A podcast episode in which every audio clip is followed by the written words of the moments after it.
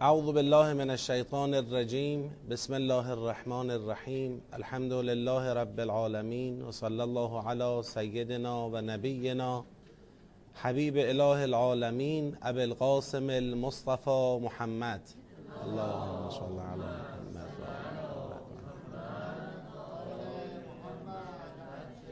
و علی آله الطیبین الطاهرین و لعنت الله علی اعدائهم اجمعین من الان الى قیام یوم الدین.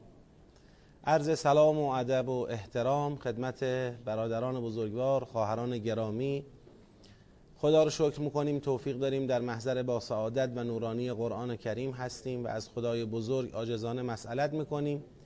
همه ما را اهل تدبر در قرآن و تمسک به آموزه های نورانی این کتاب شریف قرار بدهد به برکت صلوات بر محمد و آل محمد. اللهم صل علی محمد.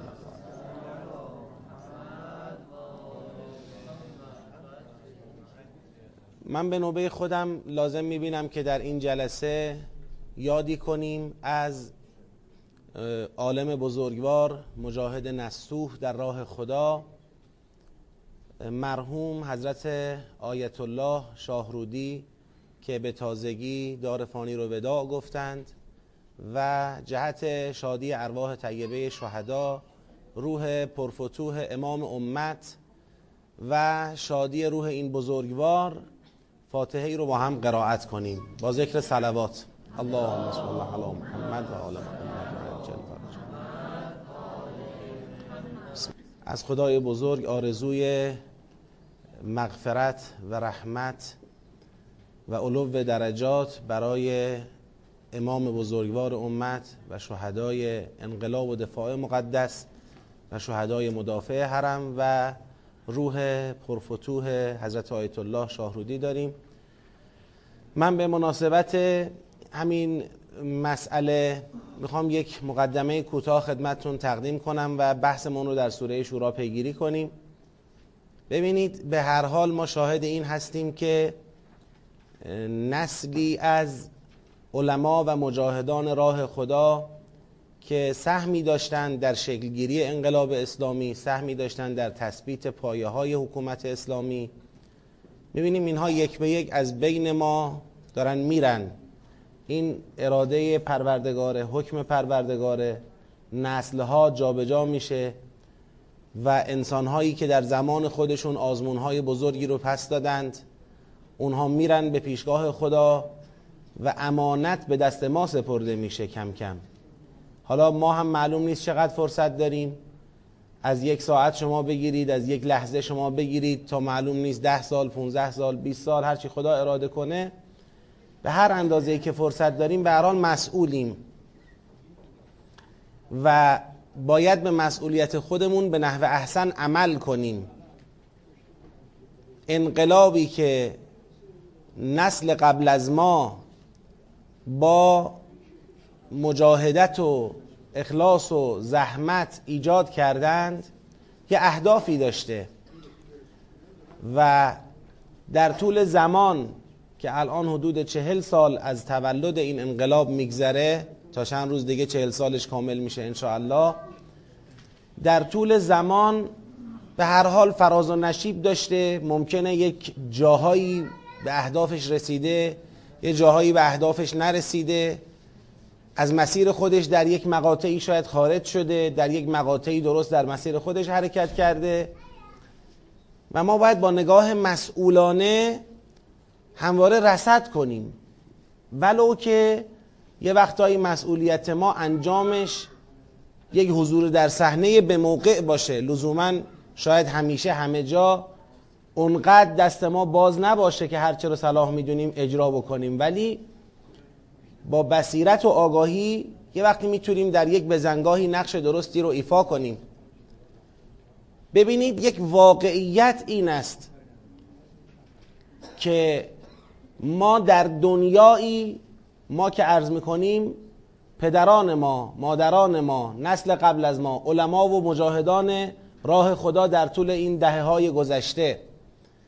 در دنیایی اقدام شد به انقلاب که این دنیا تحت سیطره فرهنگ و تمدن در واقع غربی بود و هست همچنان. غربی هم که میگیم مشخصا یک نگاه در واقع حالا ظاهر قضیه دموکراسی از نظر حکومت و از نظر اقتصاد اقتصاد آزاد و اقتصاد لیبرالی و از نظر به هر حال فرهنگ یک فرهنگ کاملا جدا شده از دین سیاست جدا شده از دین در یک دنیایی که تکلیف خود را با دین مشخص کرده بود. در همون یعنی بعد از قرون وسطا و بعد از اینکه جنگ بین دین و علم راه انداختن خودشون یک دین دگم کور تعریف کردن علم رو هم یله و آزاد و بی حد و مرز تعریف کردن بین دین و علم هم جنگ را انداختن و تو اون جنگم به قول خودشون علم را بر دین پیروز کردن. تموم شد دیگه. فاتحه دین خونده شد رفت کنار. دین آقا هر کی می‌خواد واسه خودش. هر کس دین می‌خواد برای خودش تو خونه خودش برای خودش. بره توی کلیسا یا بره در مسجد یا بره در هر جایی که دوست داره ذکر بگه عبادت کنه تو خونه خودش عبادت کنه. کسی کاری به کارش نداره.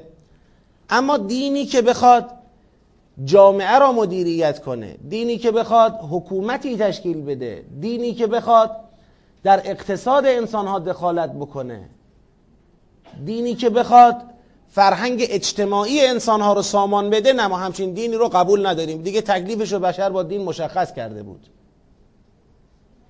در در واقع اوج اقتدار ظاهری فرهنگ مادی که عالم رو فرا گرفته بود یک انقلاب به نام اسلام. یک انقلاب به نام اسلام. یک حکومت به نام اسلام.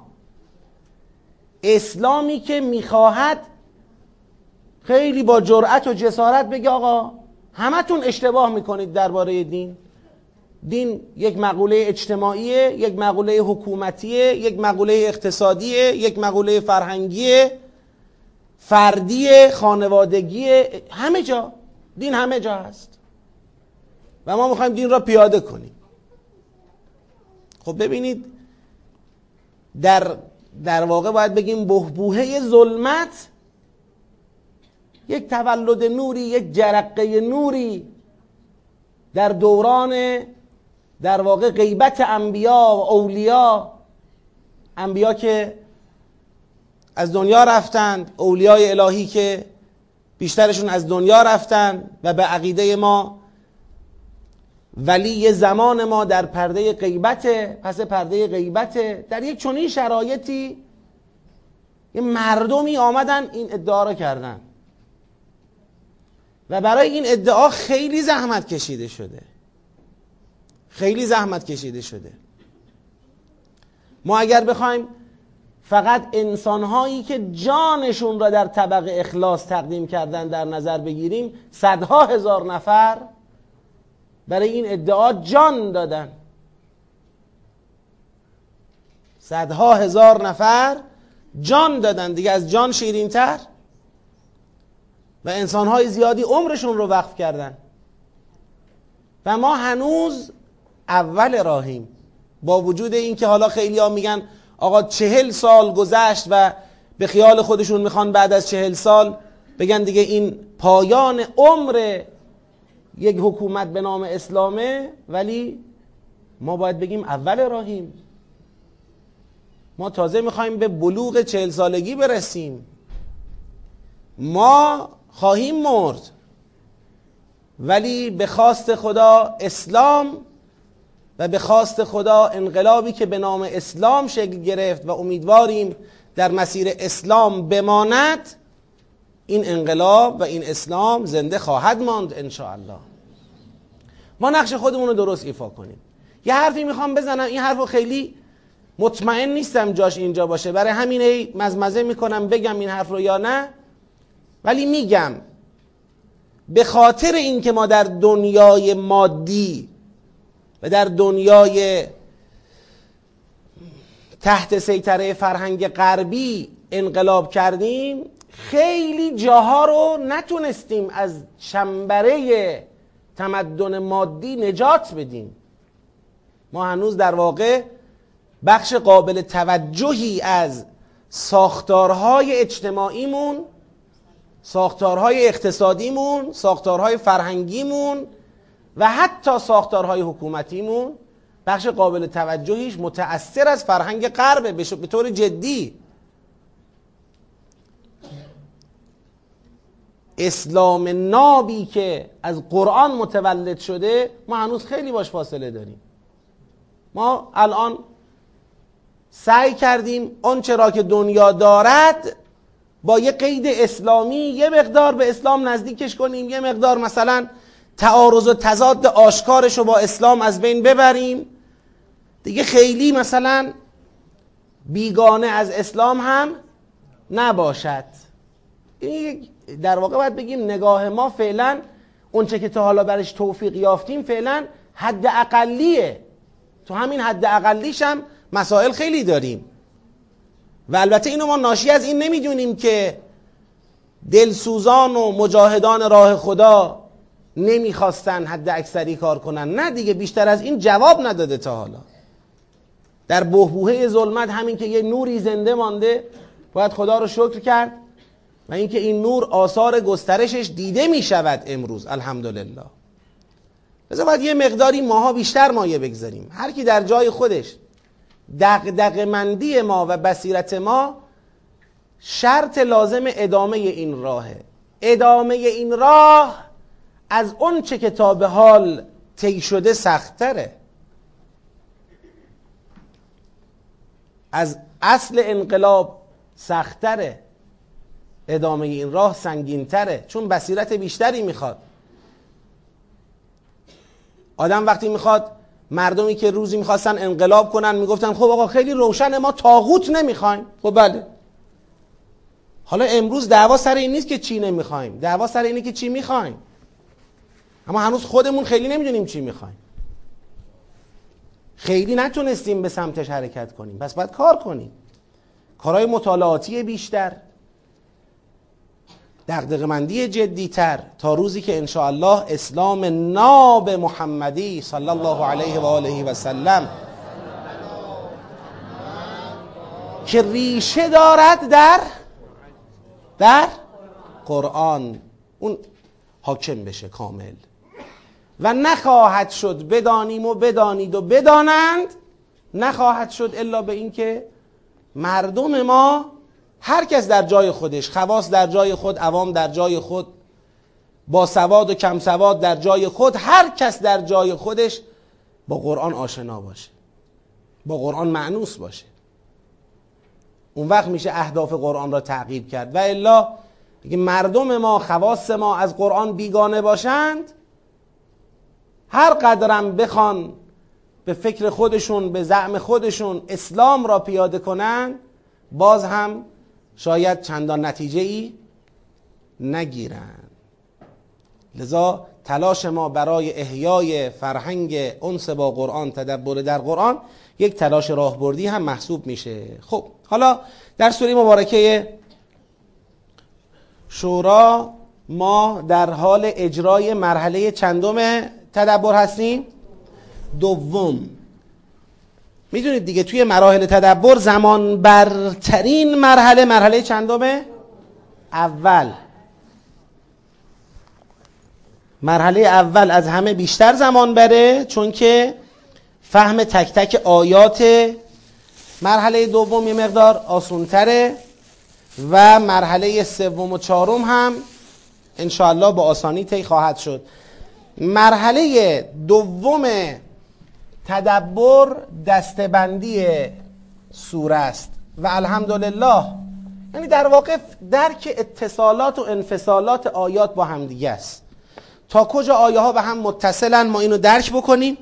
از کجا به بعد آیه ها مثلا یک آیه جدیدی داریم که منفصل از قبل شروع دسته جدیده همینطور بریم جلو تا اون بستر در واقع مفهومی سوره رو خوب بشناسیم. گفتیم دسته اول سوره چندم تا چندم؟ یکم تا پنجم. دوم شش تا ده. سوم یازده تا هجده. چهارم نوزده تا حالا این محل بحثه. شماها بگید.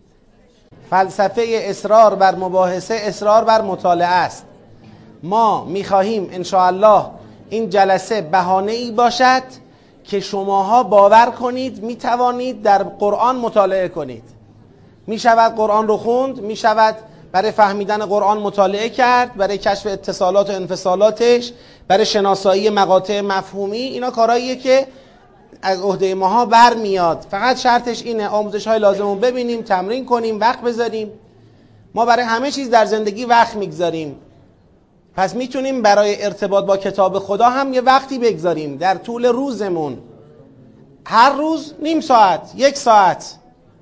باور کنید وقت زیادی نیست. یعنی حتی اگر پزشک هستی حتی اگر مهندس هستی حتی اگر کار آزاد می‌کنی تاجری بازاری هستی حتی اگر کارگر هستی حتی اگر معلم هستی هر کی هستی هر جا هستی می‌تونی روزی نیم ساعت تا یک ساعت برای کتاب خدا وقت بگذارید. این کار رو لطفا انجام بدید. یعنی مطالعه کتاب خدا رو بر خودمون لازم بدونیم. ما باید مطالعه کنیم بفهمیم تا بتونیم این امانت سنگین رو به نسل بعد از خودمون درست منتقل کنیم. خب آیه 19 که اعوذ بالله من الشیطان الرجیم الله لطیف بعباده یرزق من یشاء و هو القوی العزیز خدا رزق می‌دهد به هر کس که می‌خواهد. آیه 20 میگه من کان یرید حرث الاخره نزد له فی حرثه و من کان یرید حرث الدنیا نؤته منها و ما له فی الاخرته من نصیب. آیه 20 اتصالش به 19 روشن دیگه. خدا چون رازقه پس هر کس آخرت را می‌خواد زیاد می‌کنه روزیشو هر کس دنیا را بخواد یه چیزی از دنیا بهش میده. این به خاطر رازق بودن خداست. آیه 21 میفرماید ام لهم شرکا. این ام لهم می‌خواد بگه بلکه. یعنی یه عده گویا به رغم اینکه رازق خداست دقت کنند. به رغم اینکه رازق خداست راضی شدن که شرکاء خدا شرکاء خیالی که اونا رازق بگید نیستند. اونا براشون تعریف دین کنن.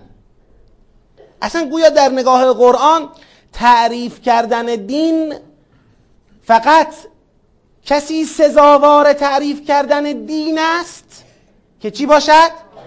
رازق باشد. نون تو کی داره میده؟ او حق داره. آبو کی داره بر سر تو نازل می‌کنه؟ نفس تو رو کی داره برات میشمره کی دستور داده به قلبت که بزند و بتپد کی خون رو در رگهای تو به جریان در میاره؟ کی حیات تو را و ممات تو را مدیریت می‌کنه؟ خب او حق داره برای تو دین تعریف کنه. غیر او چه حقی دارد در تعریف دین برای بشر؟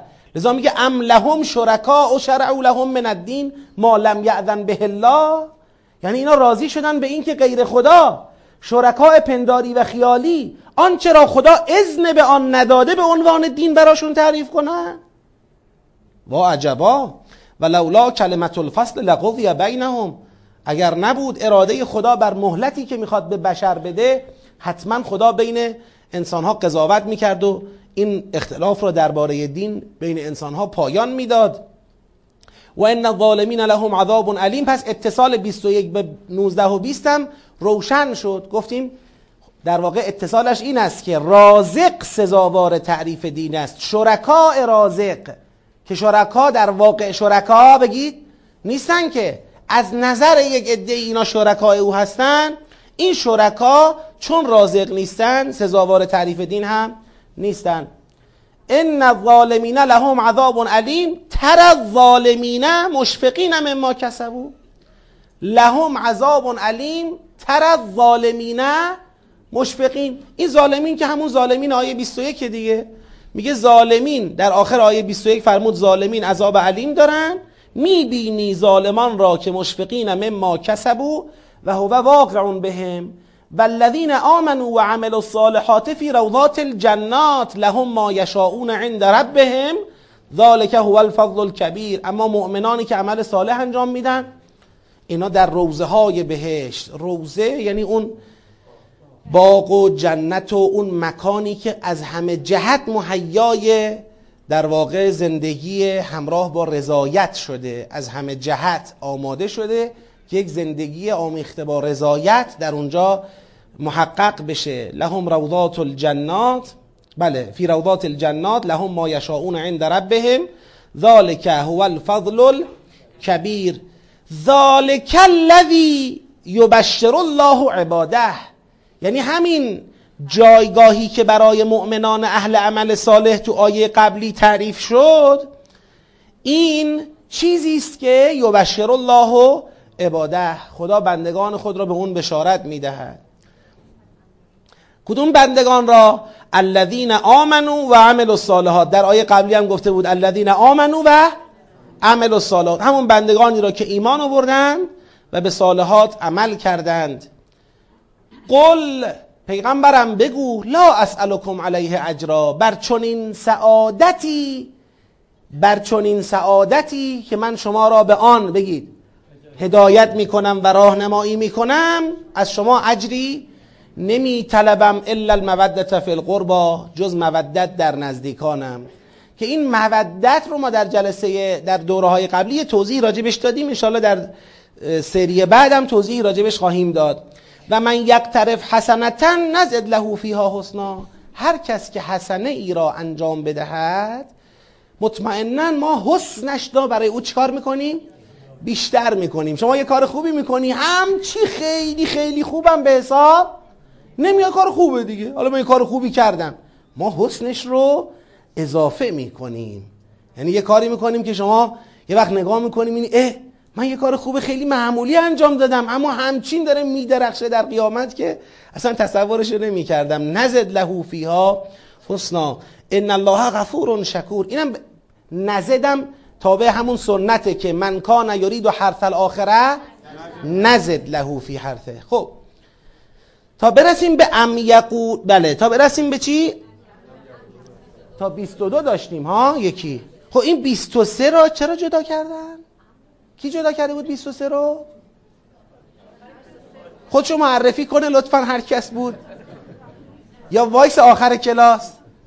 یعنی چی آقا 22 مگه میشه اصلا جداش کرد از 23 آه آه خب مشکل نداره. پس این 22 خیلی جدی نبوده. این 22 رو اصلا ما حس می‌کنیم نشنیده می‌گیریم و مشکلی نداره. پس 23 که مشخص ادامه داره. 23 می‌خواستید بگی خب حالا پس می نیستم من 23 رو می نویسم چون بالاخره معمولا تا حالا مرزهایی که توی این جلسه ما شنیدیم وجهی داشته. یعنی آدم می‌دیده که این مرز حساب شده داره تعیین میشه. حالا یه وقت ما اشکالی بحثی داریم اون به جای خود. اما 22 مسلما نمی‌تونه پایان سیاق باشه چون 23 خیلی واضح به 22 چیه؟ متصل دیگه. ذالک الذی یبشر الله عباده. اما برسیم به 24 و نسبتش با 23 ببینیم 23 می‌تونه پایان این سیاق باشد یا نه. این بستگی داره به این که ما راجع به 24 و نسبتش با قبل به یه قضاوتی برسیم. 24 چی میفرماید؟ میفرماید ام یقولون نفترا علی الله کذبا. بلکه می‌گویند ام یقولون بلکه می‌گویند؟ افترا علی الله. افترا زد به خدا. کی افترا زد به خدا؟ پیامبر افترا زد به خدا. چه چیز را افترا زد به خدا؟ کذبا دروغی را. یعنی پیغمبر رو متهم می‌کنن به اینکه یه دروغ درست کرده به خدا نسبتش میده نعوذ بالله. بعد خدا جوابش رو داده که من دیگه این توضیحش رو قبلا دادم. فان یشاء الله یختم علی قلبک. اگر قرار بود که همچین اتفاقی بیفتد و خدا مشیت اگر می‌کرد بر قلب تو مهر می‌زد. یعنی همین که تو این حرف رو از خدا می‌گیری و به مردم میدی خودش دلیل بر اینه که دروغی در کار تو نیست. یعنی خود این حرف حجت حقانیت توست. دیگه برای اثبات این حرف که این راسته یا دروغه هر کس خودش و وجدانش و این سخن. بخواند و قضاوت کند. دیگه ما بالاتر از خود این حجت حجت بالاتری نداریم دیگه. از خود این آیه و نشانه آیه و نشانه بالاتری وجود نداره. اون کس که قرآن را می‌خواند و می‌فهمد و الهی بودنش را تصدیق نمی کند یقین بداند که اگر پیغمبر اکرم جلوی چشم او از تو دل کوه و صخره شطور زنده بیرون بیاورد هم بگید قبول نخواهد کرد. اینو یقین داشته باشد. من دارم اینو از طرف قرآن به شما میگم. خدا صاحب قرآن او با قاطعیت می‌گوید حجتی بالاتر از قرآن نشانه ای و معجزه ای بالاتر از قرآن وجود نداره. لذا ما می‌دونیم در میان بشر بشر این پوسکلفتی رو از خودش خیلی نشون داده در طول تاریخ. دیگه حضرت صالح علیه السلام از توی دل کوه شطور رو بیرون آورد و انکارش کردن. انکارش کرد حضرت عیسی علیه السلام مرده بعد از 60 70 سال مردن و از تو قبرش کشید بیرون. نشست و مردم صحبت کرد. انکارش کردن. با گل یه مجسمه درست کرد. به ازن الله در اون دمید. این مجسمه پر گرفت و جان گرفت و پرید و رفت. گفت به ازن الله من درش دمیدم حیات گرفت. گفتن معجزه نیست این سحر و جادوه. بشر کسی اگر اساس پذیرش در وجدان هر انسانی انصاف و حق پذیری است. اگر در وجود کسی مرد هیچ معجزه ای برای او کارگر نمی افتد هم مستثنا نیست. کسی بخواد در بره از زیر بار معجزه از زیر بار قرآن هم در میره. خب بعد پس و یمحو الله الباطل و یحق الحق به کلماته انه علیم به ذات صدور 24 به قبل متصل است. 24 از قبل منفصل است. خب منفصل کمتر طرفدار داره متصل بیشتر طرفدار داره. خب میگه باید بالاخره انسان ببینه که کدوم تر رأیش بیشتره. بره اونوری درسته؟ نه نه. حق حق هرچی باشه. ولی این دفعه حق با اکثریته. به نظر من 24 به قبل متصله. چرا متصله؟ یکی این که ام ما داریم. ام بلکه بلکه ام در واقع ترکیبی است از دو تا حرف دو تا ادات. یکی همزه یکی بگید بل. یعنی هم توش یه سواله هم توش یه بلکه است. یعنی آیا بلکه. بلکه آیا یه سوال توش داره. یعنی زیر سوال بردنی. مطلب بعد از خود را به شکلی دارد با سوال مطرح می‌کنه. یعنی واقعا اینا می‌خوان بگن افترا. یعنی واقعا کسی پیدا میشه بگه قرآن افترا علی الله کذه و پیغمبر دروغ این به خدا نسبت داده. یعنی یه سوال ناشی از تعجب تو ذاتش داره. بعد یه بلکه هم داره. یعنی آقا چی باعث شده؟ سلام علیکم. چی باعث شده که راضی شده اند شرکاء خیالی به جای الله برای اونها دین تعریف کند؟ اونم دینی که خدا به اون دین بگید اذن و اجازه ای نداده است. چی باعث شده؟ چی این مجال را ایجاد کرده که یک ای راضی بشن؟ اصلا وجدانشون به اونها مجوز بده که دین جعلی کاذب پنداری شرکاء خیالی را به جای دین ناب حق حقیقت برای خودشون انتخاب بکنن. میگه اون چیزی که باعث شده یه تهمته که تو ذهنشون شکل گرفته. و اون این که این حرفایی که پیغمبر می‌زند به نام دین ناب اینا دین ناب بگید نیست. اینا یه دروغی است نعوذ بالله که او از پیش خود آورده و به خدا نسبت میده. این پس یه ریشه یابیه. خوب دقت کنید ما بعضی وقتا برای کشف اتصال و انفصال یه آیه ای رو فقط می‌تونیم با آیه قبلش مقایسش بکنیم یه وقتایی به خاطر وجود یه عداتی مثل ام ما یه مقدار می‌تونیم عقبترم بریم ببینیم این ام به چی ربط داره بالاخره ام حکایت از چه می‌کند؟ ربط و اتصال می‌کند ام حکایت از اتصال می‌کند خب به چی متصله؟ به کجا متصله؟ من برمیگردم عقبتر. برمیگردم عقبتر اینجا ام لهم. خب خود این ام به کجا متصل بوده؟ به دو تا آیه بگید قبل ترش حالا نگاه کنید ساختار رو اینجوریه. آیه در واقع 19 و 20 یه حرفی زد. 19 و 20 گفت رازق کیه؟ رازق اللهه. آخرت بخوای الله که بهت میده. دنیا هم بخوای الله که بهت میده. رازق اللهه دیگه ما غیر از الله که رازقی نداریم. بعد اومد گفت اه با کمال تعجب ام لهم بگید شرکا و شرعو لهم من الدین. ام لهم شرکا و شرعو لهم من الدین ما لم یأذن به الله. الله رازق است.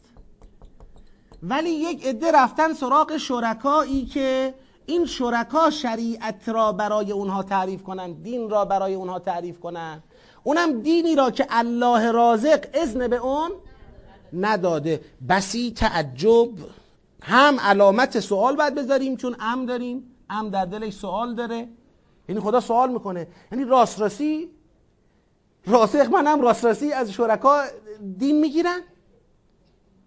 هم علامت تعجب باید بگذاریم چون یه بلکه داره. یعنی به رغم اینکه الله رازق است اینا دنبال کی رفتن؟ شرکای خیالی رفتن. وسی تعجب هم سوال هم تعجب. بعد زیل این حرفا رو خدا زد. ام لهم و شرعو لهم من الدین ما لم یعذن به الله و لولا کلمت الفصل اگر نبود اراده ما بر مهلت لقضی بینهم و ان الظالمین لهم عذاب علیم. حتما ما فیصله می‌دادیم و برای ظالمان عذاب دردناکی را در نظر داریم. ظالمان کیانند همونهایی که دین جعلی را پذیرفتند همونهایی که راضی شدن شرکا خیالی به جای من الله براشون دین تعریف کنن و می‌بینی این ظالمان را که یک روز از آنچه کسب کرده اند در حالی که واقع شده است مشفق و نگرانند. و در نقطه مقابلشون می‌بینی مؤمنان اهل عمل صالح را که در روزات الجنات در امنیت و آسایش زندگی می‌کنن. لهم ما یشاؤون عند ربهم ذلک هو الفضل الکبیر. و این اون چیزی است که الله بندگان خود را به آن بشارت داده است.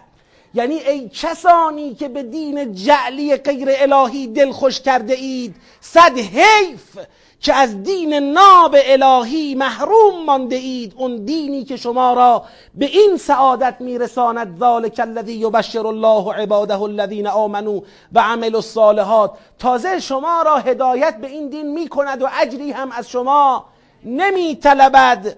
تا اینکه برسد به اینکه ام یقولون افترا. این ام یقولون ام دومه. یعنی یه نفر ممکنه بگه که آیا با وجود این حرفایی که خدا اینجا زد. آیا با وجود این حرفا بازم کسی پیدا میشه همچنان به دین جعلی؟ دین غیر معزون از جانب الله. دینی که شرکا تعریف کردن نه خدای رازق. بازم کسی راضی میشه؟ میگه متاسفانه بله. چرا؟ چون یک ای معتقدن این حرفایی که الان داره زده می‌شود این حرفا یه دروغی است که پیغمبر به خدا چه کرده؟ نسبت داده. زهی افسوس. ام یقولون افترا علی الله کذبا. کار کشید به اینجا. کار کشید به اینجا که برای نجات خود از این سوال که چرا به دین جعلی دل خوش کرده اید؟ چرا به دینی که خدا راضی نیست دل خوش کرده اید؟ چرا به دینی که خدا اذن نداده دل خوش کرده اید؟ برای نجات خودشون از این سوال انگشت اتهام به سوی که گرفتند پیامبر و قرآن. افترا علی الله کذبا. حرفای او راست نیست سخن خدا نیست. دروغی است که او به خدا نسبت می‌دهد. و وقتی کار به اینجا می‌رسه یه جواب بیشتر نداره. این شما این وجدانتان این بگید این قرآن. این شما این وجدانتان این قرآن. خدا دست و پا نمی‌زند کسی حق را بپذیرد. حق گفته شد. اگر قرار بود این قرآن سخن خدا نباشد و دروغی باشد که پیغمبر به خدا نسبت داده اصلا این قرآن نبود. هیچ حجتی بالاتر از این نیست ما بیاریم باهاش اینو ثابت کنیم. اینو بدانید خواهرها و برادرها نرید زیر بار اینجور شبهاتی که به ما القا میشه یه وقتایی. میگن آقا طرف میگه کی گفته قرآن از خدا؟ ثابت کن. ثابت کردن این که قرآن از خداست چجوریه به نظرتون؟ اصلا شما می‌خواید چیکار کنی ثابت کنی قرآن از خداست؟ راهی جز این که به او بگویی بخوان بفهم و قضاوت کن. بخوان بفهم قضاوت کن. جز این راه دیگه ای نیست. خیلی دیگه طرف گردن گلفتی کرد در مقابل این حرف وایساد. میگن آقا اگر راست میگی تو هم مثلشو بردار بیار. یعنی قرآن چی گفته؟ مثلشو بردار بیار. یعنی این. قرآن چی گفته؟ مثلا قرآن گفته قیامتی هست. تو می‌خوای زیر بار قرآن نری در واقع می‌خوای چی بگی؟ می‌خوای بگی قیامتی؟ نیست مثلا. مثلا دارم میگم. خب خدا برای اینکه بگه قیامت هست ده تا سوره آورده. مثلا ده تا سوره آورده. فتو عشر سور ده تا سوره آورده مثلا ثابت کرده قیامت هست. خب تو هم ده تا سوره بیار ثابت کن قیامت نیست. تو هم ده تا سوره بیار ثابت کن قیامت نیست. قرآن میگه دین حق یکی بیشتر نیست. و دین حق را هر کس درش تفرق کند این تفرق دو حالت بیشتر نداره. در سوره شورا خوندیم. یا از روی علم بقیان بینهم دارد تفرق می‌کند یا از روی شک دارد از اون کسانی که تفرق رو ایجاد کردن پیروی می‌کند. تو میگی نه اینطوری نیست. تو میگی مثلا دین حق ده تاست. خب تو هم براش سوره بیار ثابت کن. یعنی دیگه از این بالاتر بحث بحث این نیست که ما راجع به یه ماژیک قضاوت کنیم. می‌خوایم راجع به یک کتاب قضاوت کنیم. که قضاوت درباره یک کتاب جز با خوندنش فهمیدنش مورد به مورد دقیق و قضاوت کردن درباره مزامین این کتاب ممکن نیست. شما نمی‌تونید کلی یک پارچه نفسانی بی دلیل بی حجت بی آنکه قرآن را خوانده باشی فهمیده باشی با انصاف درباره قرآن قضاوت کرده باشی. نمی‌تونی راجع به قرآن قضاوت کنی. لذا خود قرآن چشم. خود قرآن حجت الهی. پس رسیدیم به این که ام یقولون افترا علی الله کذبا. این ام در عرض ام قبلیه. می‌خواد بگه الله رازقه. با این وجود یک عده دنبال شرکا میرن. چرا؟ چون معتقدن اون چه پیغمبر دارد می‌گوید از طرف خدا این چیه؟ این یک دروغی است که او دارد به خدا نسبت می‌دهد. این دوتا هم به هم وصلن. پس آیه 23 را به عنوان پایان سیاق نمیپذیریم. 24 ادامشه خب و اما رسیدیم به آیه چندم؟ 24 ببینیم آیه 24 پایان است؟ یعنی آیه 25 شروعه یا نه؟ آیه 25 ادامه است. آیه 24 رو که خوندیم ام یقولون افترا علی الله کذبا فان یشاء الله یختم علی قلبک و یمحو الله الباطل و یحق الحق بکلماته. انه علیم بذات الصدور. و هو الذی یقبل التوبه عن عباده و او کسی است که میپذیرد توبه را از بندگانش. و یعفو عن السیئات و از سیئات و گناهان میگذرد عفو می‌کند. و یعلم ما تفعلون و می‌داند آنچه را که انجام می‌دهید. خب 25 به قبل. وصله. خب اونا که میگن وصله یک نفر به نمایندگی توضیح بده. بفرمایید.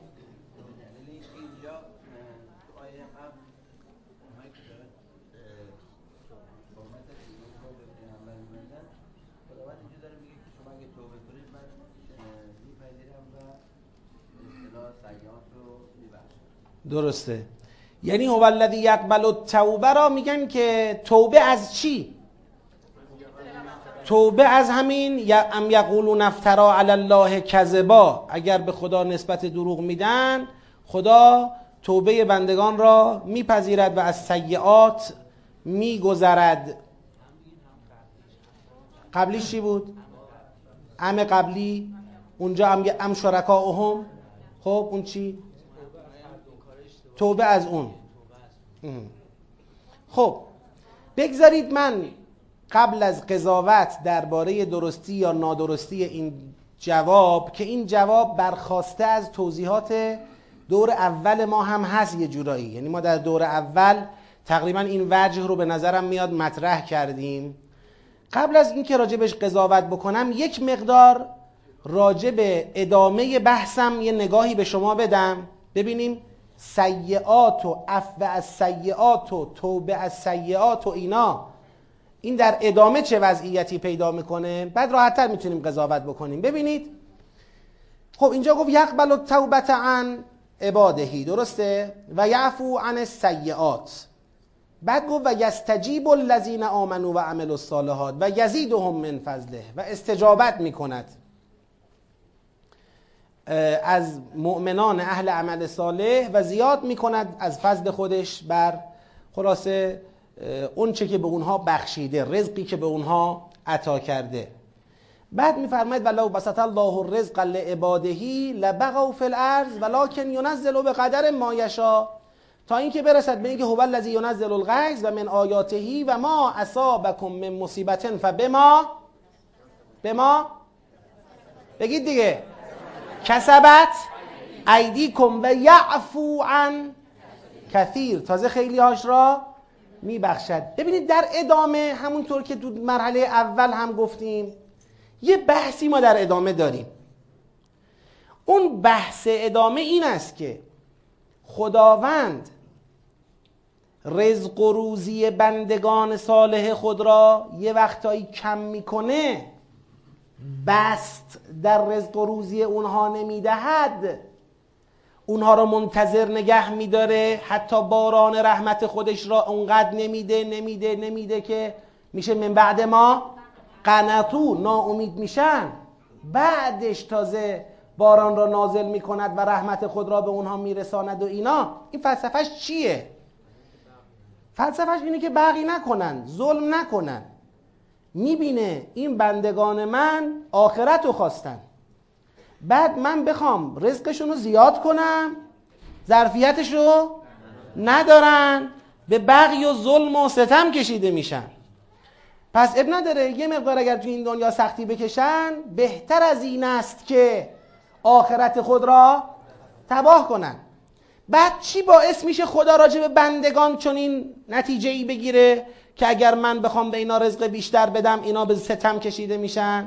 بازم عمل کرده خود این بندگان. میگه اگرم می‌بینید من این موضع رو در مقابل شما انتخاب کردم که یه مقدار تنگ گرفتم رزق و روزی را اینم برمیگرده به این که می‌بینم عمل کردتون این اقتضا رو داره و ما اصابکم من مصیبتن فبما کسبت ایدیکم. تازه خیلی هاش را من چه می‌کنم؟ یعفو میبخشم. من اگر بخوام کلا اعمال شما را لحاظ بکنم و با لحاظ اعمال شما رزق را به شما بدم اصلا باید هیچی یه وقتایی ندم. هیچی ندم. چون می‌بینم که همین یک کمش هم میدم مشکل ایجاد میشه. خب بعد چه کار کنم؟ خب این بحث بعدی یه جورایی نبز بحث در اینجاست. چیزی که باعث می شود این بلنگو سود می‌کشه. چیزی که باعث می شود رزق مؤمنان در این دنیا تنگ باشد گناهان است. گناهان است. دقت بکنید من این بحثا رو که مطرح می‌کنم این بحثا یکی از سنت های خدا رو ما داریم بحث می‌کنیم. هیچ وقت هیچ کس درباره هیچ کس دیگری حق قضاوت ندارد که اگر رزق او تنگه یعنی آدمه اصلا بحث شخصی نیست. من یه بارم گفتم.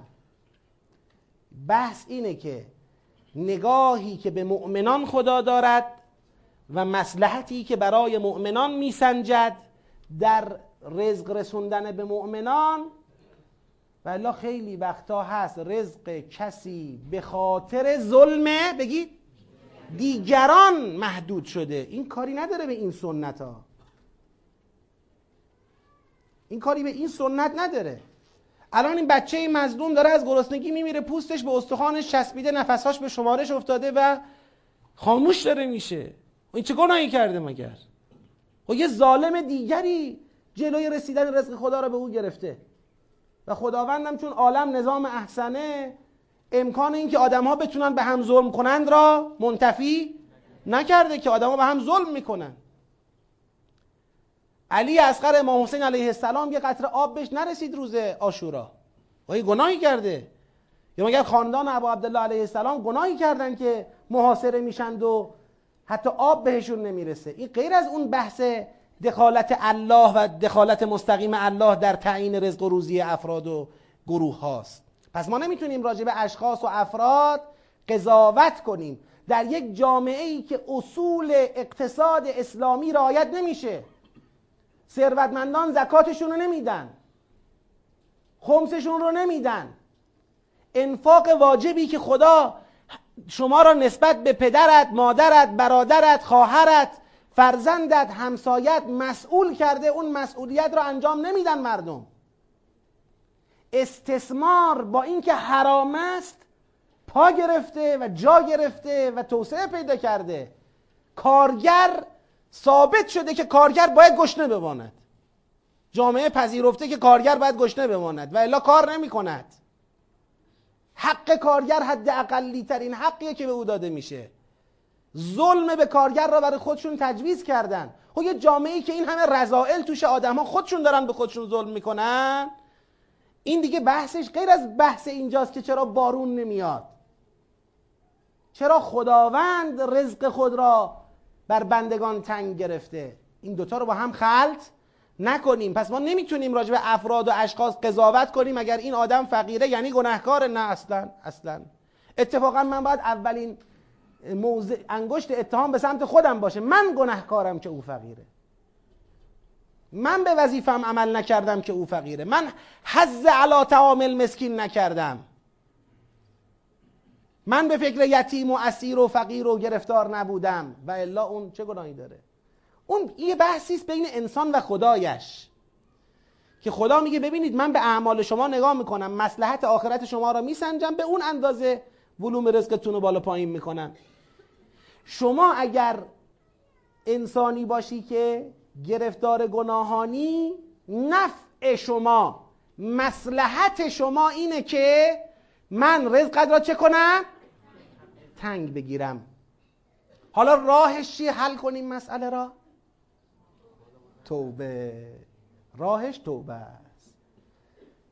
و هو الذی یقبل التوبه عن عباده. و او کسی است که توبه را یعنی این قبول توبه بیشتر مقدمه بحث بعدیه که خدا می‌خواد بگه اگر می‌بینید رزق یک ادرا باز نکردم برمیگشته به اعمالشون و اگر می‌بینید الان دارم باران را نازل می‌کنم دارم رحمت خودم را گسترش می‌دهم چون چه اتفاقی افتاده؟ توبه حاصل شده و من توبه پذیرم. من توبه پذیرم. من از سیعات میگذرم. همون قبلا هم که رزقشون تنگ بود از خیلی هاش خودکار گذشته بودم. اما دیگه یه مقدارش توبه می‌خواسته دیگه. حالا می‌بینم توبه حاصل شده بارانمو دارم نازل می‌کنم اینجاست ولو ان اهل القرى آمنو بگید واتقو اگر اهل آبادی ها ایمان را با تقوا با هم همراه داشته باشن ما برکات رو از آسمان و زمین بر اونها نازل می‌کنیم. خداوند بخلی نداره از اینکه دنیا به اهل ایمان برسد. خداوند چرا باید دوست نداشته باشه که اهل ایمان دنیاشون آباد باشه؟ حتما خدا ترجیحش به اینه که اگر ما درست ما آخرت را خواستیم ولی ترجیح خدا به اینه که دنیای ما هم بگید آباد باشه. خب خودمون باید موانع رو برطرف کنیم. موانع رزق رو باید برطرف کنیم. خب تو جامعه ای که امر به معروف و نهی از منکر مرد. همه میگن به من چه؟ گناه زیاد شد. همه میگن به ما چه؟ کسی براش مهم نیست. سهم خود را و نقش خود را به درستیش نمی‌شناسد و به اون عمل نمی‌کنه تو جامعه ای که فقیرش فقیر میمانه. هر روز فقیرترم ممکنه بشه. غنیش غنی میمانه و هر روز غنیتر میشه. خب تو اینجور جامعه ای رزقم تنگ میشه دیگه. چون این جامعه گفته من خدا را می‌خوام خدا هم اگر می‌بینه من به این جامعه بخوام رزق را براشون بگید باز کنم دیگه هیچی دیگه. اینا دنیا طلبان رو می‌ذارن بگید تو جیب چپشون. اینا گفتن من آ... ما آخرت رو می‌خوایم منو وکیل کردن که آخرتشون رو براشون تضمین بکنم. خب من چجوری بارون ببارونم اینجا؟ چجوری بلایا رو کم کنم؟ چجوری رزق را زیاد کنم اینا بد دارن تا می‌کنن. پس من توبه پذیرم. اگر می‌بینید تنگی رزق و روزی و فلان جامعه دچار یک بحران های اقتصادی است که یه بخشیش برمیگردد به مدیریت مستقیمه. بگید. پروردگار خب حالا خودتون یه مقدار تغییر وضعیت بدید. آقا تحریم ها را آمریکا برای ما بسته. آسمونو که دیگه خدا دست خداست که. حالا هرچند که بعضیا به یه جایی رسیدن کلا می‌خوان میگن آسمون هم آمریکا میبنده. کلا همه چی آسمون زمین باد همه چی دست آمریکاست اونا دارن میبندن. همه چیز مال اوناست. اما اراده خدا حاکمه. خدا بخواد بر سر ما باران را بباراند. کی جلوی خدا رو می‌تونه بگیره؟ هیچ کس نمی‌تونه جلوی خدا رو بگیره.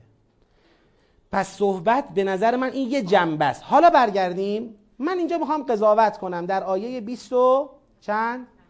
20 در آیه 25 و هو الذی یقبل التوبه. می‌خوام ببینم آیا قبول توبه از افترا علی الله کذباست یا قبول توبه از سیعات سیعات چه کسانی؟ مؤمنان. یعنی الان ما درباره توبه در یک دوراهی گیر کردیم. یا توبه توبه از کفر و شرک و افتراع و غیره است. یا توبه از سیعات بگید مؤمنان است. یکی از این دوتا گزینه درباره توبه اینجا باید راجبش صحبت بشه. اگر توبه از سیعات مؤمنان است این آیه شروع سیاق جدیده. چون دیگه بحث شرعو لهم من الدین و افترا علی الله کذبا و غیره چی میشه در آیه قبلیش؟ تمام میشه. اینجا دعوا سر اینه بحث سر اینه که چی باعث شده مؤمنان قبلا رزقشون تنگ بوده؟ چی باعث شده الان داره بارون میاد؟ الان داره رزق خدا می‌رسد به مؤمنان؟ علت چیه؟ می‌خوایم اینو بررسی کنیم. اما اگر توبه از این باشه که به قبله حالا بین این دوتا دیگه از شما نباید سوال کنم چون من با این توضیحاتی که دادم تقریبا نظر خودم رو گفتم. از بین این دوتا به نظر من دومی مناسب تره برای بحث توبه. یعنی الان آیات وقتی ادامش میدیم می‌بینیم حکایت از توبه کافران و مشرکان و غیره نمی کند. حکایت از سیعات و عفو درباره مؤمنان دارد می کند. یعنی بحث بحث مؤمنان است. لذا یک یک قرینه دیگه هم داره. ببینید عباده. بالاتر که گفته بود فرموده بود ذالک الذی یبشر الله عباده. یعنی منظور از عباد چه کسانی بود؟ چه کسانی بود؟ مؤمنان بود. در این آیه هم که میفرماید یقبل التوبه عن عباده. ما می‌خوایم ببینیم عباد منظور کسانی هن که کافر بودن توبهشون رو می‌خواد قبول کنه تازه مؤمن بشن یا عباد منظور مؤمنانن؟ این آیه مرددیم. میریم به آیات بعدی. لو بسط الله الرزق له بگید عباده. اونجا هم باز مطمئنی منظور از عباد مؤمنانند. پس عباد قبلی مؤمنان عباد بعدی مؤمنان عباد وسطی رو شک داریم. میشن کیا؟ بازم میشن مؤمنان. یعنی اون چه که تقویت می‌شود این است که بحث توبه قبول توبه از مؤمنان است درباره سیعاتشون بفرمایید. و هو الذی ببینید کلا درباره الله یک اصلی رو من در قرآن برای شما مطرح بکنم. قرآن چون کتاب الله چه اسم الله چه زمیر الله و مواردی مانند این اسم اشاره یا چیزای دیگه نمی‌تونه ما را به اطمینان برسونه در اتصال. ما سوره هایی داریم که در کل سوره آیه ای نیست که توش الله یا زمیرش بگید؟ نیومده باشه. تو بعضی از سوره هم داریم که اکثر آیاتش این زمیر رو و این اسم رو دارن. ما بخوایم با اسم الله به قضاوت در اتصال و انفصال برسیم. خیلی جاها نه فقط اینجا خیلی جاها دیگه دستمون بسته است. چون قرآن کتابیه که تقریبا اکثر مباحثش یه نسبتی با کی؟ با الله داره یا خدای کاری کرده یا یه زمیری به او داره برمیگرده یا اسم حسنایی آخرش داره. نباید رو این ببندیم بحث را. من فکر می‌کنم این زمیر و این واو عطف که در اول این آیه وجود داره بستر اتصال این سیاق را به سیاق قبل فراهم می‌کنه. نه اینکه شروع نه اینکه نشان دهنده اتصال درون سیاقی بخواد باشه. خود و هو الذی یک شاهد دیگه هم بیارم. من چند تا شاهد شمردم ها تا حالا. یه شاهد دیگه بیارم. شاهد دیگرش اسلوب و هو الذیه. ببینید؟ و هو الذی یقبل التوبه عن عبادهی تو آیه 25 دو مرتبه دو آیه بعدیش. و هو الذی ینزل الغیث. تو آیه 28 و هو الذی و هو الذی. و او کسی است که توبه را میپذیرد از بندگانش. و او کسی است که نازل می‌کند باران را من بعد ما قنتو بعد از اینکه ناامید شدن. بنده با اینکه قبلا تو ذهنم این بود 24 ادامه سیاقه و وجهش هم همونی بود که شماها اشاره کردید که بحث قبول توبه از مشرکان و کافران و غیره. ولی الان ترجیح هم با اینه که بگم 20 ببخشید بحث 25 بود. 25 شروع سیاق جدیده. یعنی آیه 24 را به عنوان پایان سیاق بگید یه سلوات بلند بفرستید.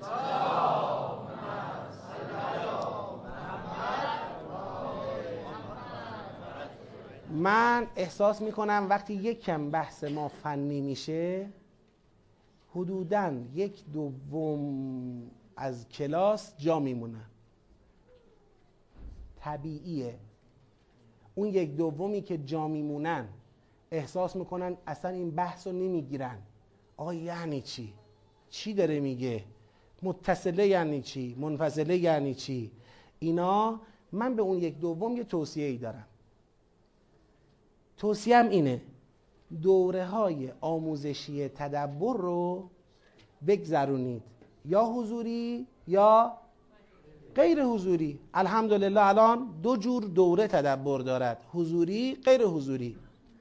در دوره های آموزشی تدبر در سوره های کوتاهتر آیه های کوتاهتر که بحثاش آسونتره این نگاه ها آموزش داده میشه. بعد اون وقت شما در سوره مثل سوره شورا دیگه گیر نمی کنید البته من با این حرف نمی‌خوام بگم پس سوره شورا نباشید. باشید سوره شورا را. اما در کنار سوره شورا سعی کنید مطالعات و دوره های آموزشی هم برای خودتون تعریف کنید تا خودتون رو بتونید با این نوع نگاه یه مقدار تطبیق بدید. جانم. سوال؟ بله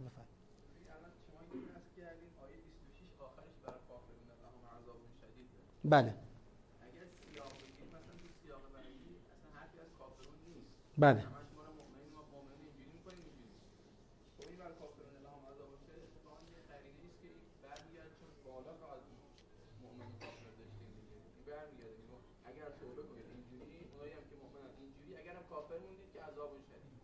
بله. خب ببینید این یک مطلب یه قرینه است که آقا ول کافرون لهم عذاب شدید در آخر آیه 26 بیشتر به ذهن میاره که هنوز بحث کفر و ایمان جمع نشده. ما بحثمون نیامده در داخل جامعه ایمانی و بخوایم اونجا بحث کنیم که چرا رزق کم است یا زیاد است و اینا.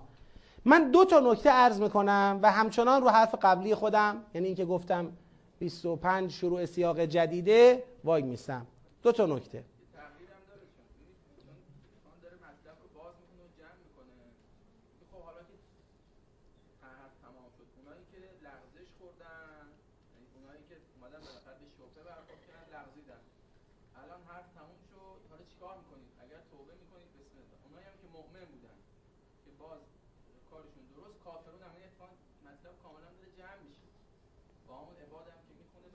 بله.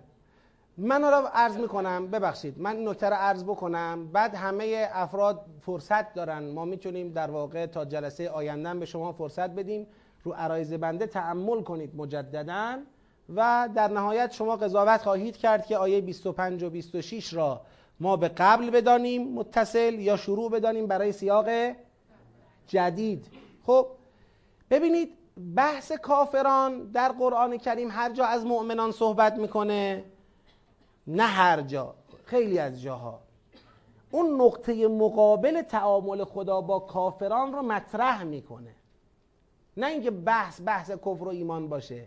می‌خواد بگه ببینید درباره مؤمنان توبهشون رو قبول می‌کنم استجابت می‌کنم و چون استجابت می‌کنم امروز بعد از مدتی بسته شدن رزقشون که تنگ گرفته بودم و بارون نمیفرستادم حالا به حساب توبه ای که پذیرفتم درهای آسمان رو چکار کردم؟ بازش کردم و دارم رحمتم رو بهشون میدم. و الان وقت خوبیه بهشون توضیح بدم که چرا قبل از این نمی‌دادم بهتون. خب شما گناهانی داشتید مشکلاتی بود نمی‌شد بدم می‌خواستم بدم به ظلم می‌کشید کارتون. به بقی می‌کشید. آخرتتون رو تباه می‌کرد. خب. اما درباره کافران من اینجوری نیستم ها من این شما رو اینجوری هواداریتون رو می‌کنم. مواظبتون هستم. وکالت شما را قبول کردم. چون شما خواستید. برای کافران عذاب شدید را مهیا کردم. این مقدار اشاره به سرنوشت کافران در اون فضایی که خدا دارد از حمایت خود از مؤمنان سخن می‌گوید این مشکلی برای سیاق ما درست نمی‌کنه این اولا. ثانیا در این سیاق ذکر کافران ببخشید آقای عبداللهی سوال کرده از من الان بذارید سوالش رو بشنوه بعدا والله منو کچل می‌کنه بیرون اینجا. چون نمی‌ذارن ایشون جواب سوالش رو بشنوه بعدا دو مرتبه میگه نه من قانع نشدم بعد یه بار دیگه ما بگیم. نکته دوم اینه که وقتی شما بحث رو ادامه می‌دید می‌بینید که در یه جایی می‌رسه به این میگه و یعلم الذین یجادلون فی آیاتنا ما لهم من. این الذین یجادلون فی آیاتنا کیان؟ باز کافرانن. و بعد باز میریم جلوتر که اون جایی که میفرماید بله الذین اذا اصابهم البغی. بغی از چه کسانی به مؤمنان می‌رسد؟ باز از کافران می‌رسد. یعنی ما توی این سیاق از مبحث کافران یک مبحث پاستوریزه از کافران پیش رو نداریم. یعنی این جنبه مقایسه مؤمنان با کافران یا تعامل مؤمنان با کافران و چیزهای دیگه همچنان تو این سیاق تداوم دارد. من با توجه به این دوتا قرینه فعلا نظرم بر نمیگرده. یعنی همین است که آیه هو الذی یقبل التوبه عن عباده را به چند قرینه یک توبه از سیعات است نه از کفر. یعفو عن سیعات سیعات رتبهش از کفر پایینتره. کفر یه چیز اعتقادیه یه چیز قلبی فکریه ولی سیعات مسائل رفتاریه عملیه. توبه از سیعات است. و بعد از طرف دیگر بحث عبادهی را داریم که عباده هم در اصطلاح قبلیش هم بعدیش اطلاق بر چه کسانی میشه مؤمنان میشه این دوتا و هم این که این توبه پذیری با توجه به آیات بعد مقدمه این است که خدا بعد از یک مدت بستن درب آسمان حالا در آسمان رو چکار کرده؟ باز کرده داره باران را چه می‌کنه؟ نازل می‌کنه و توضیحات دیگری که دادم همچنان بر این باورم که 25 شروع سیاق جدیده.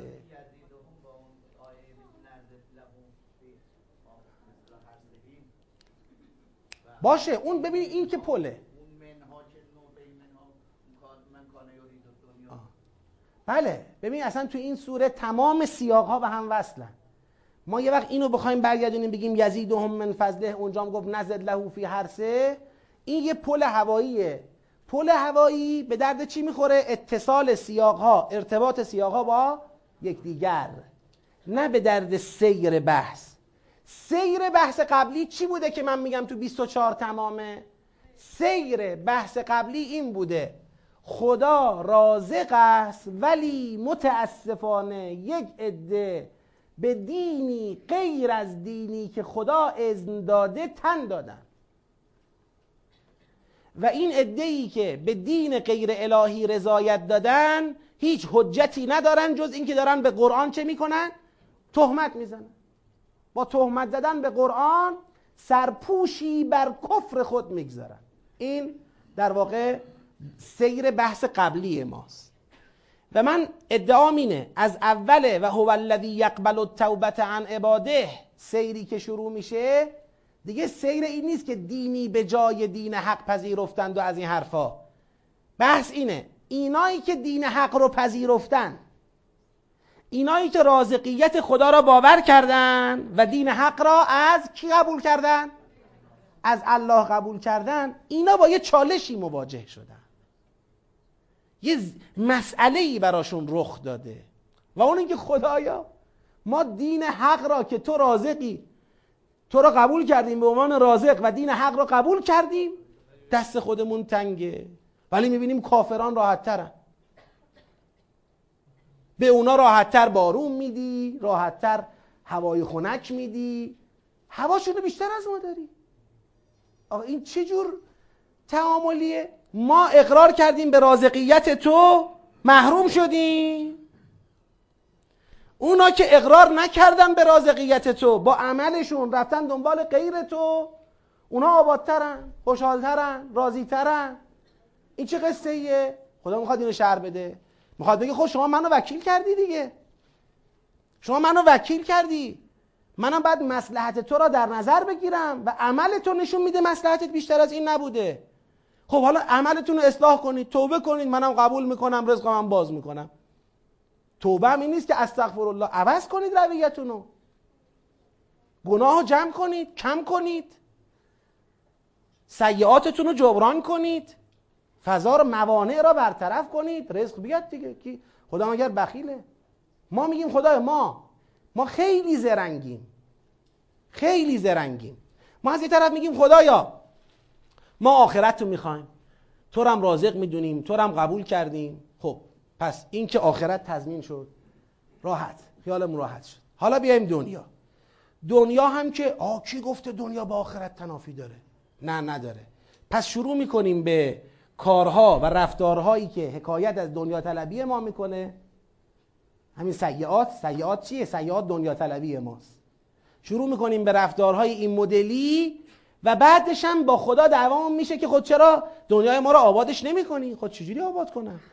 یکیش تو انتخاب کن. تو کجا رو می‌خوای؟ بله. تو اگر واقعا آخرت را می‌خوای سیعات رو کنترل کن تو جامعت. سیعات رو که کنترل کردی ببین رزق من میاد یا نمیاد چجوری میاد. ببین آسمون با تو چجوری تعامل می‌کنه.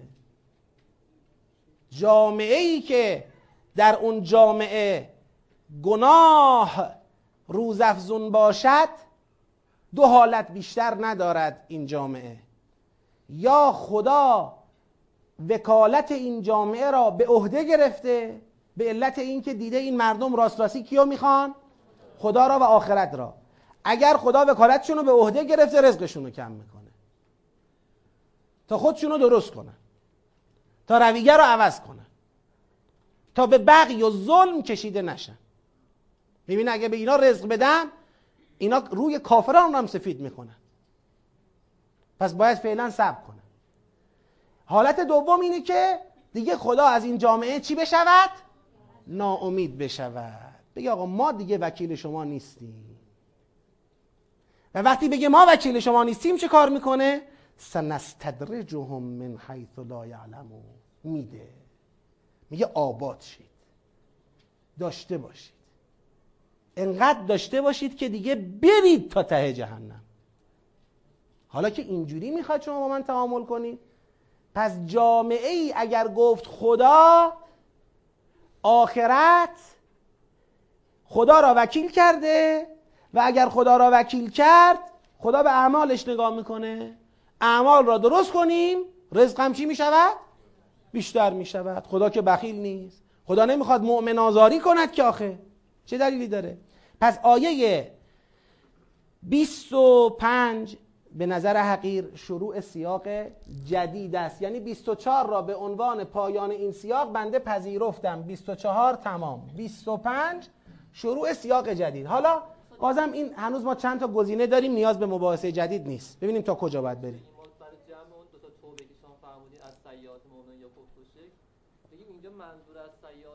همون لغزش ها و تمایلات به شرک یعنی رفتاری که مثلا همون زکات ندادن ممکنه سیئه است ولی خب اونی که بویش پس میگیم این دو تا آیه یه حلقه اتصال ما قبل ما بعد ممکنه. تحلیل تقابل برسه به داخل ممکنه. ما این رو قبول داریم که در ارتباط بین سیاق ها ما که الان داریم مرز شناسی می‌کنیم در سخن خدا این مرز مفهومش یه دیوار بلندی که بهش بگوییم. این دیوار بلند بهش میگن اسم دیوار بلند چیه؟ اسم دیوار بلند چیه؟ تو عربی. سور سور دیوار بلند چیه؟ سور. فضرب بینهم به سور. سور دیوار بلنده که ارتباط رو کامل بین بیرون و داخلش چه می‌کند؟ قطع می‌کند. سور ما در داخل سوره ها سور نداریم که. سور بین سوره ها با همه. چرا ما به سوره قرآن میگه سوره؟ چون یه محدوده است که با یه دیوار بلند خواسته هویت خودش را از قبل و بعد چه کند؟ جدا کند استقلال بهش داده شود. دیوار بلند کشیده شده. این میشه سوره. در داخل سوره ما دیوارای کوتاه. یعنی اگه وایسی از این ور اون ورش دیده میشه. سور نیست که کشیده شده رفته بالا دیگه این ور اون ور رو نمی‌بینه اون ور این ور رو نمی‌بینه. اینجوری که نیست. ما داریم این دیوارچه ها را شناسایی می‌کنیم. که بعد راحت تر بتونیم جمع بندی کنیم و الا در ارتباط بین سیاه ها همواره علت هایی یا قرینه هایی وجود داره که به انسان چی میگه؟ میگه اتصال چیست؟ برقرار است بله و برقرار است منتها هنر ما اینه که اتصالات بین سیاق ها را با اتصالات درون سیاقی قاطی نکنیم و اینجا به نظر من از اون موارده بله میشه بین توبه با بحث قبلیش هم یک ارتباطی برقرار کرد ولی بیشتر بحث توبه ناظر به سیعات مؤمنان است نفرات آخر این جلسه با ما همراه هستن؟ نه خیر؟ خیالم راحت یه صلوات بفرست اللهم صل فهو الذي يقبل التوبة عن عباده ويعفو عن السيئات ويعلم ما تفعلون. ويستجيب الذين آمنوا وعملوا الصالحات. بله.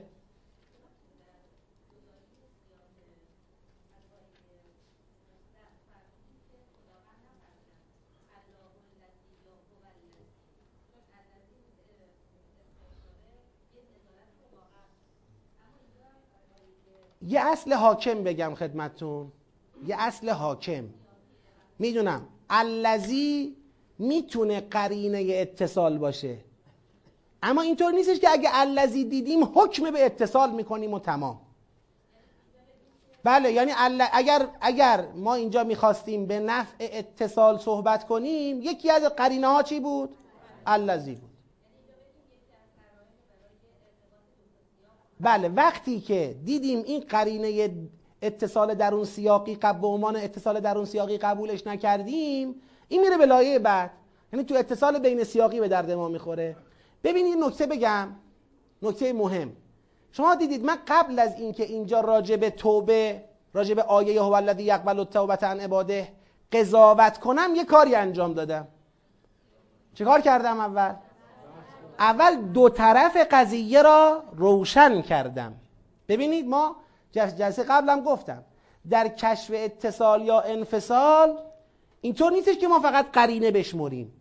ما قبل از قرینه باید وجه اتصال یا وجه انفصال را تشخیص بدیم. یعنی اول بگیم خب اگر این توبه مال قبله به چه بیان مال قبله؟ اون بیانه مهمه. به چه بیان؟ میگیم بله بیانش این است. خدا می‌خواد بگه اینایی که افترا به خدا زدن یا اینایی که به دین غیر معزون شرکا تن دادن خدا می‌خواد به اینا امید بده. من توبه شما را چه می‌کنم؟ قبول می‌کنم. این بیانش.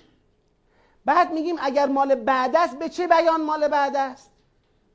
میگیم به این بیان که خدا میگه اگر می‌بینید مؤمنان رزقتون تنگ بوده چون گناه داشتید. و اگر می‌بینید الان داره بارون میاد چون من چکار کردم؟ توبه شما را قبول کردم پذیرفتم برای این داره بارون میاد. پس برید به اعمال خودتون فکر بکنید. به جایی که با من خدا در بیفتید. این بیانم کشف می‌کنید. بعد این دو تا بیان را به لحاظ در واقع قرائنی که توی کلام دارن با همدیگه چکار می‌کنیم؟ مقایسه می‌کنیم. هر کدام از این دو بیان که شاهد و قرینه بیشتری داشته باشه و با منطق سخن بیشتر جور در میاد اون ترجیح داره. پس ما نمی‌خوایم الان به کلی بگیم اون بیان قبلی هیچ وجهی بگید. ندارد هیچ قرینه ای ندارد. چرا داره؟ آخرین سوال.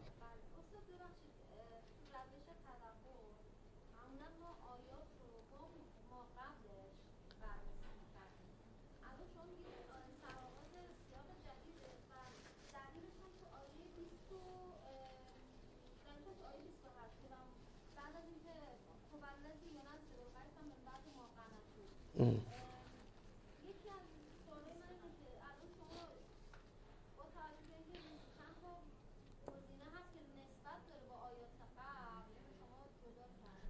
ببینید ما وقتی می‌خوایم بگیم آیه ای را با قبلش میسنجیم منظورمون اینه. می‌خوایم دقت کنید. متوجه شدم فرمایشتون اینو جواب بدم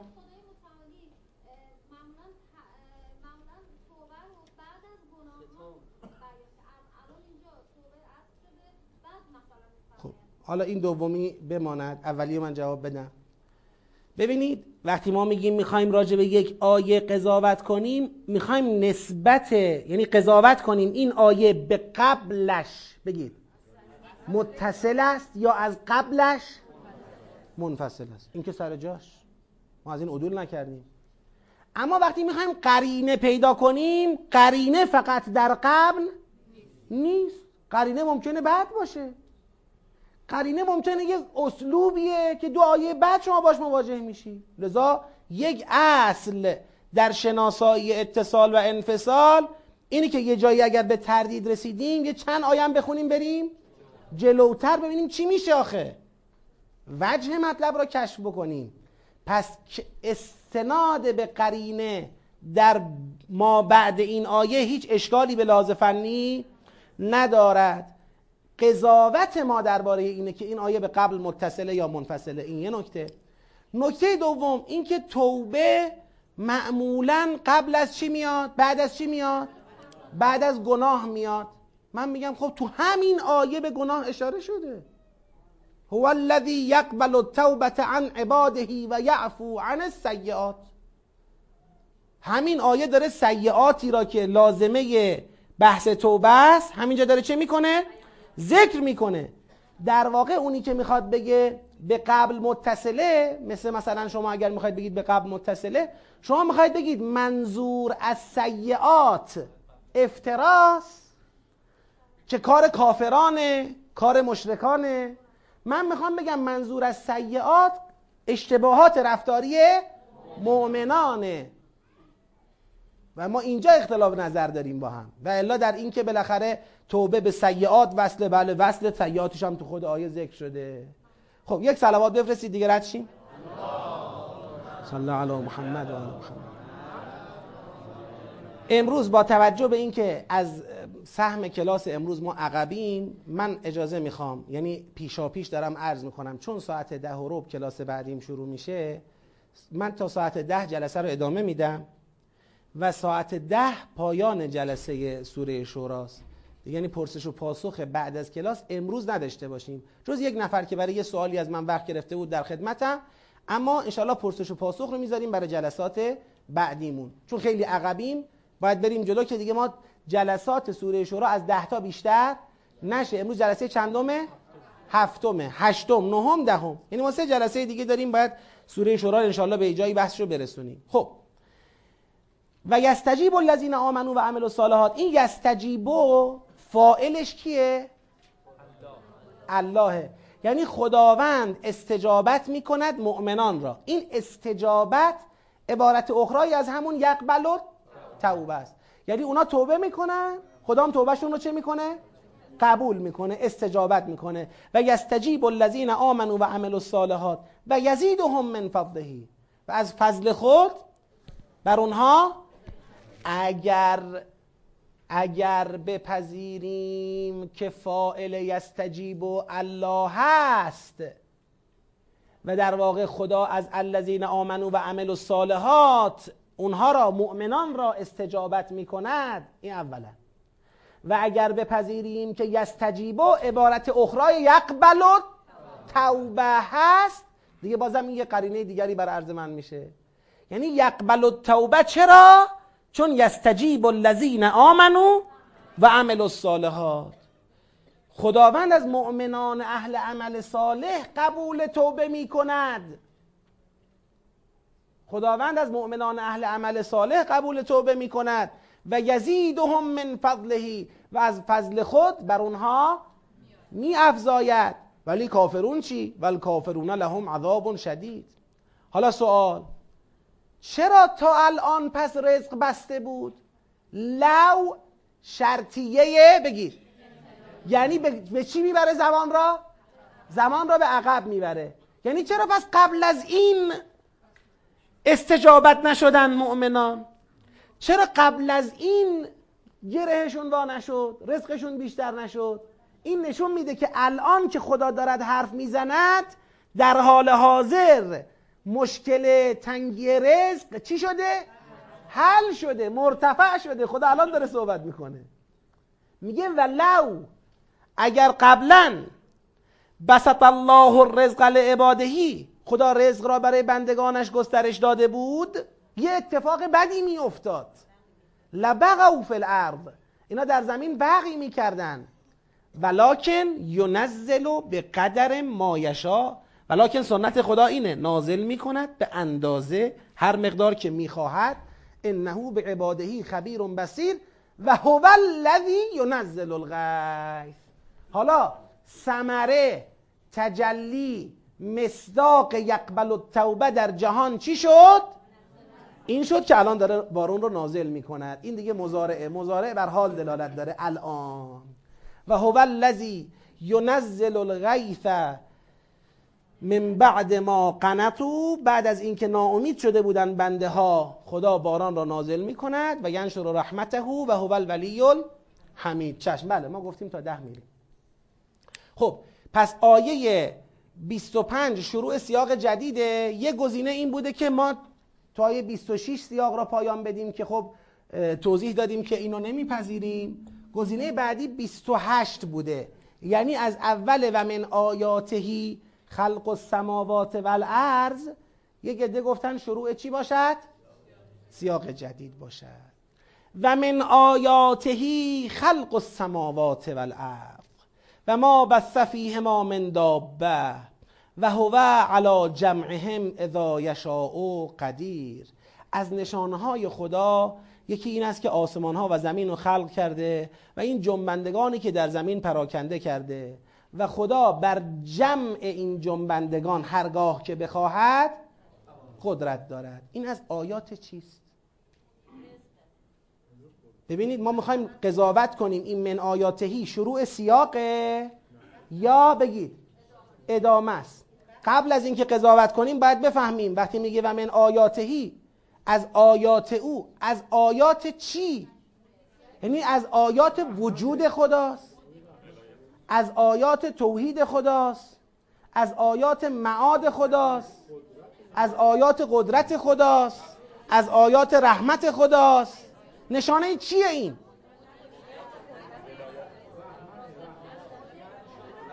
الان چی محل بحثه؟ الان محل بحث اینه که این رزق اگر تنگ شده بود کی تنگش کرده بود رزق را؟ الان اگر این موانع برطرف شده رزق بست داده شده کی بست داده؟ یعنی مدیریت رزق را کی انجام داده؟ خدا. پس ما الان منتظریم آیه بشنویم که این آیه دل ما را قرص کند که بله این رزق را او دارد کم و زیاد می‌کند. رو حساب رو حکمت رو دلیل. خب حالا ببینیم این آیه آیه این نکته هست یا نه؟ میگه ببینید از آیات او خلق آسمان ها و زمین است. این آیا می‌تونه استدلالی باشد بر اینکه او رزق را کم و زیاد می‌کند؟ بله. قدرت او را بر بست و قبض رزق میفهماند.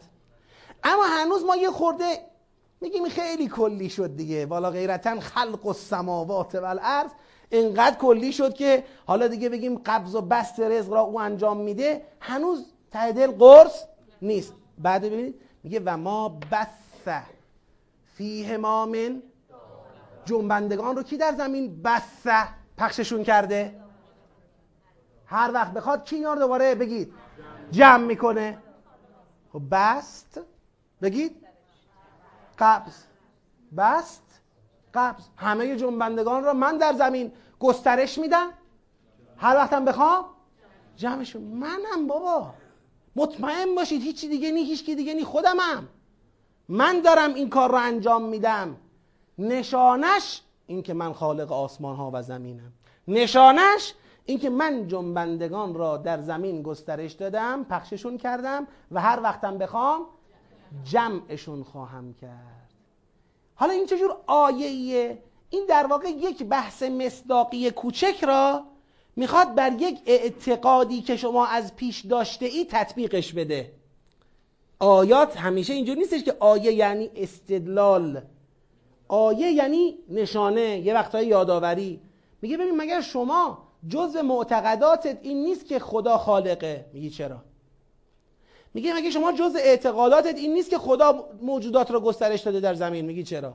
مگه شما جزء اعتقاداتت این نیست که هر وقت خدا بخواد جمع می‌کنه موجودات رو از روی زمین؟ میگه چرا؟ میگه پس چرا شک داری در اینکه خدا دارد رزق تو را باز و بسته می‌کنه این دیگه چه جای شکی داره؟ پس مطمئن باشید که اگر شما مؤمنان در جامعه خودتون با تنگی رزق و روزی مواجه شدید این روی حسابی توسط خدا دارد چی می شود؟ مدیریت می شود حالا برای ما سوال میشه اینجا تو این نقطه تو آیه پس پس بنابراین آیه 29 28 را پایان سیاق بگید. ندیدیم. 28 پایان سیاق نیست. 29 به قبل متصله. حالا ببینیم. آیه 29 چی؟ آیه سی چی؟ آیه سی شروع سیاق جدیده یعنی 29 پایان سیاق سی چی میگه؟ و ما اصابکم من مصیبتن فبما کسبت ایدیکم. اگر مصیبتی به شما اصابت کرد به خاطر چی بود؟ به خاطر کارهای خودتون بود. به ما کسبت ایدیکم. تازه و یعفو عن کثیر. تازه از خیلیاش خدا میگذرد. خب این چی؟ این شروعه؟ نه. چرا؟ چون منظور از مصیبت همین تنگ شدن رزق و روزی بود که در آیات قبل مورد بحث بود. خدا می‌خواد بگه اگر رزق و روزیتون رو من کم کرده بودم برمیگشت به اعمال. بله من کرده بودم این کار را. ولی علت این که من این کار را کرده بودم اعمال شما بود. به ما کسبت ایدیکم و یعفو عن کثیر. خیلی هاشم میبخشم یعنی اگر بخوام اون خیلی ها را نبخشم دیگه واویلا دیگه نفس نباید بالا بره بخوایم بیاد که من با بزرگواری برخورد می‌کنم. با این وجود هست چیزایی که دیگه اونا باید به خاطر اعمال شما اثر خودشو باید بگذاره. این نفع آخرت شماست. خب پس آیه سی را هم شروع سیاق جدید و 29 را پایان سیاق نمی بینیم دیگه بعدش رفته تا چند؟ تا سی و شش. برم ببینم. یه سلوات بفرستید.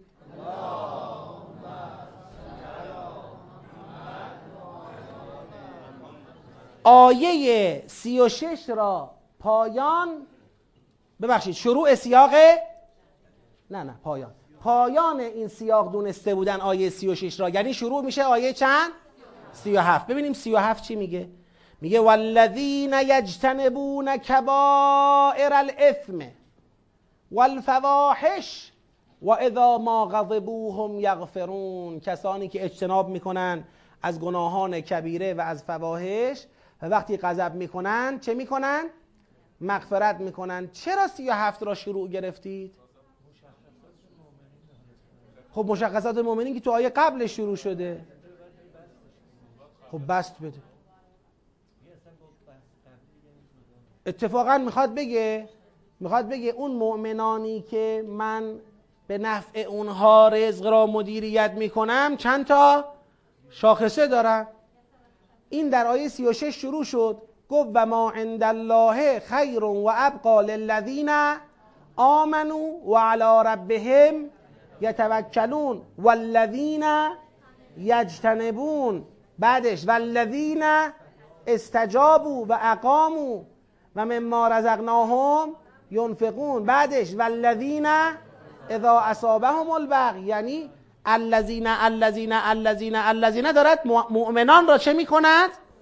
پس شروع یعنی آیه 36 را پایان سیاق نمی بینیم ببینیم 38 چی؟ آه 38 هم چی دیگه. پس 38 هم نمیشه. 39 والذین اذا اصابهم البغی هم ینتصرون. این هم نمی‌تواند پایان سیاق باشد. خب کجا وایسیم کجا؟ 48 کجا؟ 46 کجا؟ 50 کجا؟ 31 که گذشتیم. سی و یک نبود. سی و یک رو قبلا باید می‌گفتی. دیر کرد سی و یک. سی و یک گذشتیم انصافا. باید می‌گفتید قبلا. که یعنی از و من آیات هل جوار فل البحر کل اعلام جدا کنی؟ آها همین و من آیاتهی خلق السماوات و من آیاته الجوار فی البحر کل اعلام. یعنی اون یک آیت رو گفت این آیت دیگر رو داره میگه. که اونا من تبیین کردم. خب 48 46 50 ببینیم تا 46 بریم ببینیم چه خبره.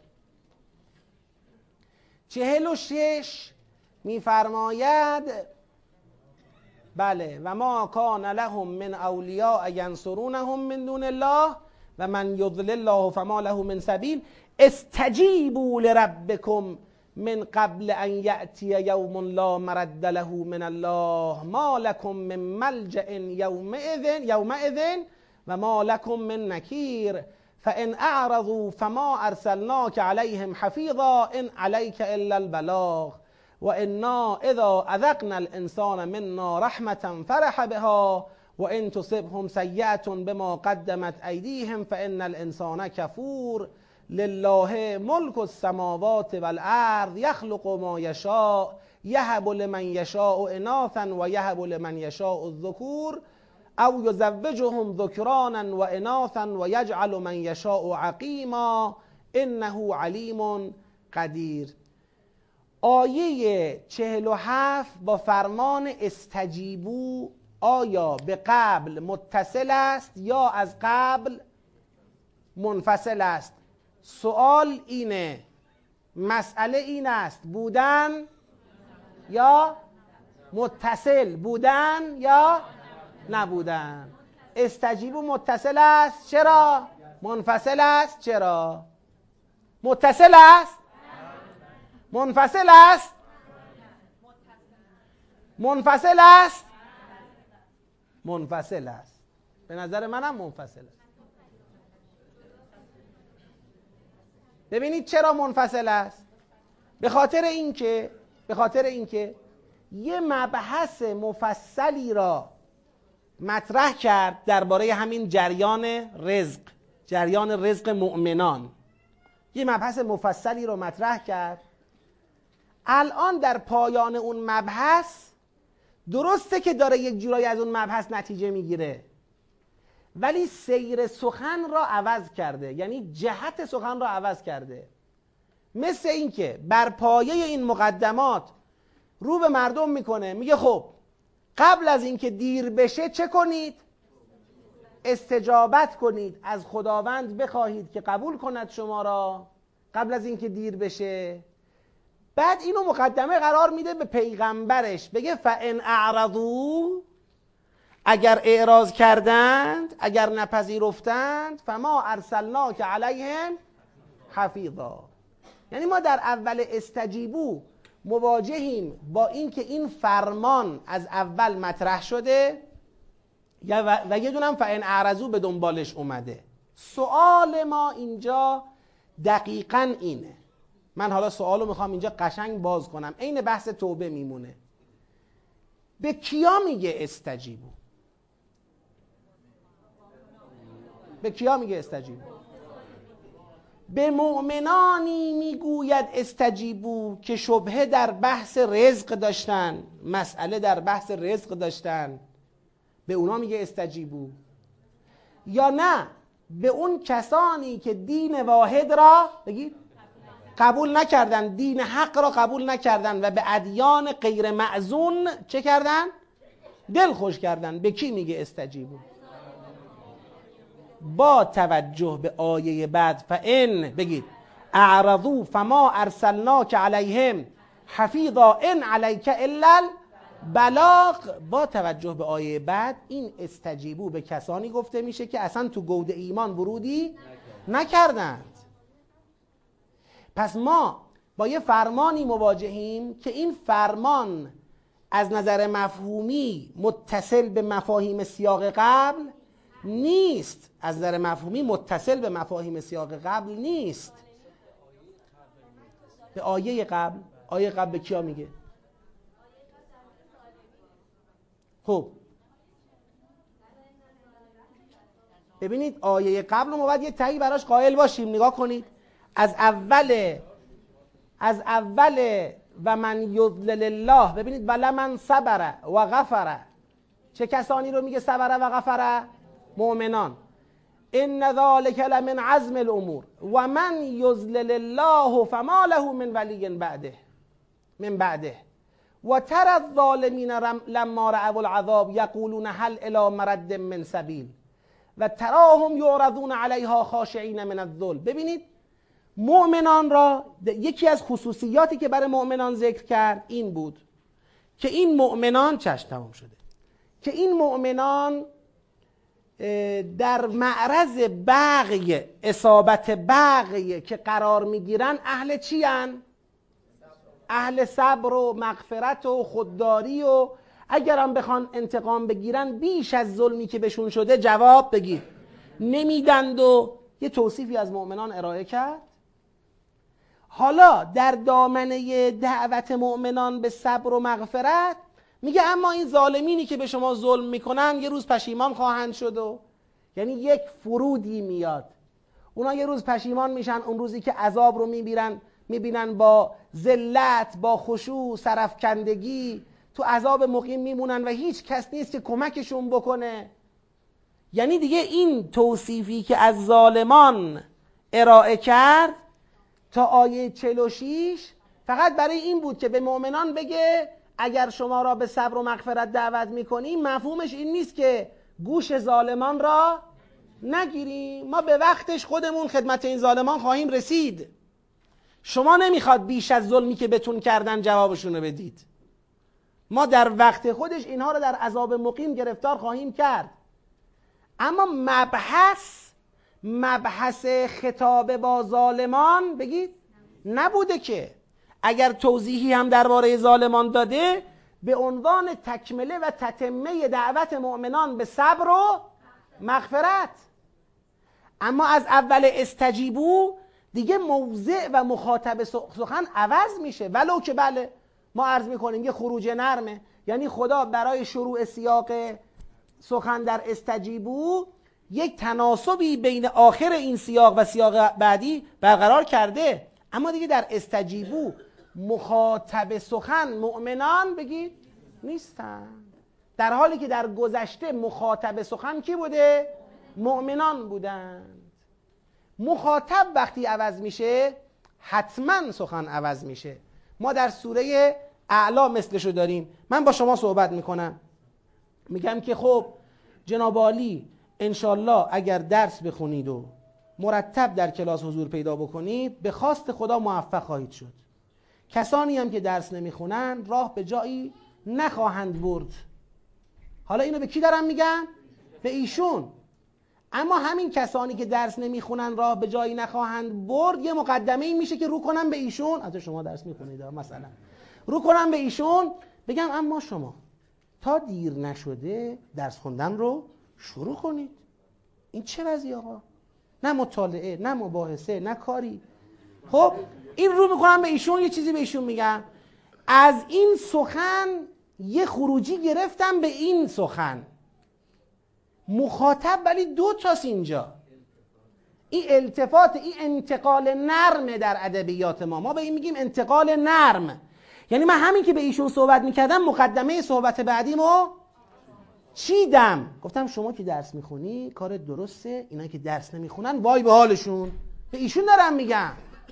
اما نباید شما بگی اینایی که درس نمی‌خونن وای به حالشون پس جمله بعدی که من به ایشون گفتم هم دارم به ایشون میگم بابا دارم یکی به ایشون میگم مخاطب چی شد؟